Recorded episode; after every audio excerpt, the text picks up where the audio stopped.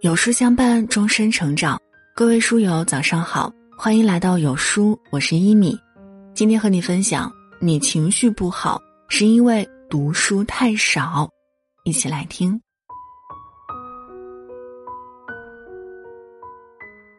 林语堂曾说，读书所开茅塞，除笔见得新知，增学问广实践养性灵。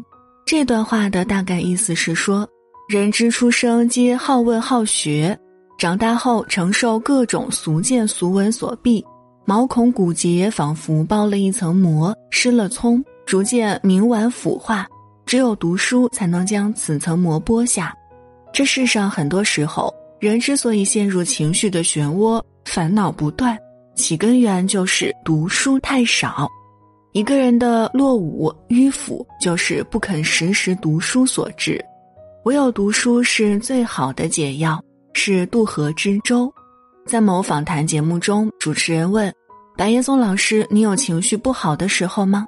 白岩松直接回答道，我有，而且还患上了抑郁症。1992年的时候是我最糟糕的一年，天天都睡不着觉。你们知道那是一种什么样的感觉吗？连呼吸都觉得累。我什么都不想，也没有任何欲望。看见逐渐倒下的茶杯，明明伸手就能把它扶正，我却宁愿看着它摔碎。就是一种痛不欲生，好像一个人使劲拽着你，捂着你的嘴，压得你喘不过气。到最后脑袋后面斑秃了，我自己都不知道。直到有一天，是一位同事告诉我后面都斑秃了。我回家问我媳妇儿和我妈，他们说早看到了，不敢告诉我。主持人又问，那你是怎么走出情绪的低谷？白岩松老师说，是读书。读书帮了我非常大的忙，因为不是读书是在读自己和提升自己。我觉得我在提升，我在想明白越来越多的事情，那就好多了。就如作家赫尔曾说，书籍是最有耐心和最令人愉快的伙伴，在任何情绪低落的时刻，它都不会抛弃你。读书是用最低廉的成本获取最高级的成长策略，它是所有人调整情绪的最好途径。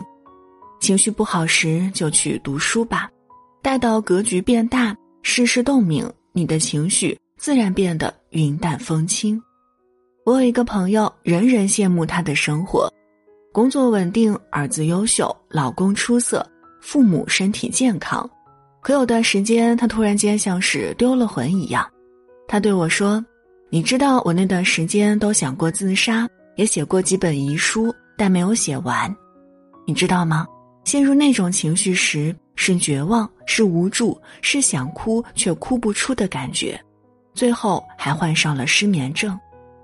直到后来，他偶然间陪儿子去书店买书，才想起自己太久没读书了，于是就先买了几本心理学的著作。神奇的事情发生了，给他带来极其意外的收获。他才明白，原来生活节奏越来越快，常常感到迷茫，失去了自我定位。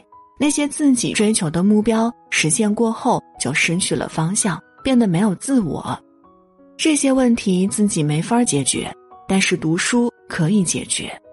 就像三毛说的，许多时候自己可能以为许多看过的书籍都成过眼烟云，不复记忆，其实它们仍是潜在的，在气质里，在谈吐上，甚至在自己的精神里。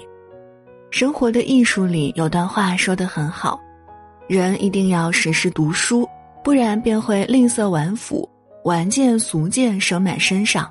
一个人的落伍迂腐，就是不肯时时读书所致。如果你不想让自己被负面情绪裹挟，那就多看看书，让他们在你聚精会神的过程中慢慢消解，帮助你找到精神的寄托，找到原本属于你的那束光。学者说，这世上每个人都会有心情不好的时候，情绪会折磨人，不过书读多了，读出智慧，总可以好好的、正确的去面对各样突如其来的情绪。说白了，人世间学会控制情绪，才能幸福生活，而控制情绪的密码就是多读书。日本曾经发生过一起手段极其残忍的杀人案，法院做出了执行审判员制度实施以后的首例死刑判决，罪犯接受判刑，不再上诉。媒体报道宣布判决后，审判员问罪犯，如果能回到过去，你希望回到什么时候？罪犯回答道，我想回到学生时代，多读些书，多一些知识，也许我今天就不会在这个地方了。据报道，他只是因为和他人发生矛盾，情绪失控下残忍的杀人。罪犯之所以这么说，只是因为在收监期间读到了一些心理和情绪类的书籍，在书中他仿佛找到了丢失的自己，找到了灵魂的赎罪。正如普希金说，人的影响短暂而微弱，书的影响则广泛而深远，只是一切都为时已晚。有人曾问，为什么读书能让人在顺境时不张狂，在逆境时有力量？一位编辑曾这样回答道，这就好比生活就像一片海洋，工作也好，人际关系也好，每天都会有很多麻烦，它们是海洋浅层被污染的浊水，而人类的思想到达极其深入的程度，就犹如底层深处流淌的清水。潜在浊水中很痛苦，但只要向下深潜，就能看到深层的清流。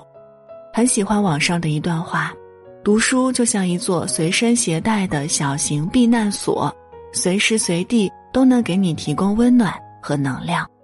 情绪焦躁时，读书能抚平你的一切烦恼；人生迷茫彷徨时，读书能为你指明方向；为生活琐事而窘迫时，读书能为你指明方向。请相信，无论你眼下生活正在面临什么样的困境，读书是解决的最好办法。也许不能立马解决眼下的困境，但它能给你带来冲破困难的力量。主持人董卿曾说，这么多年雷打不动的事情，就是每天安静阅读1小时，无任何外界干扰。在这个浮躁的世界里，到底如何养成读书的习惯？叶圣陶先生曾说，这需要养成一种习惯，反复养成的习惯。第一，养成固定的时间读书，就像董卿那样，固定在每天睡觉之前1个小时阅读。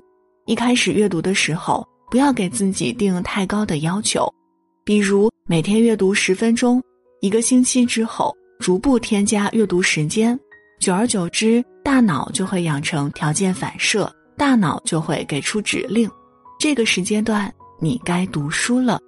第二，找自己喜欢看的书。最开始养成读书的习惯，建议大家先找一些自己喜欢看的书，兴趣是最好的老师，只要有兴趣更容易读下去。第三，多读书，培养稳定的情绪。好心情手册中说，会休息比会努力更重要。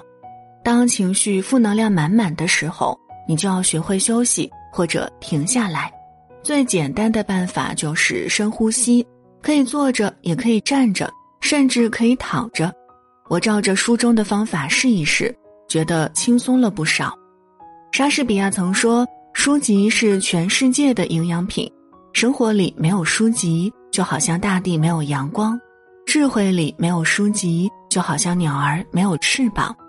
在这个快节奏的世界里，在这个容易被情绪左右的世界里，请多给自己一点时间，找到自己喜欢的书籍，静下心来读一读，你会发现它会慢慢地滋养你，给你力量，给你希望，让你改变自己，遇见一个更好的自己。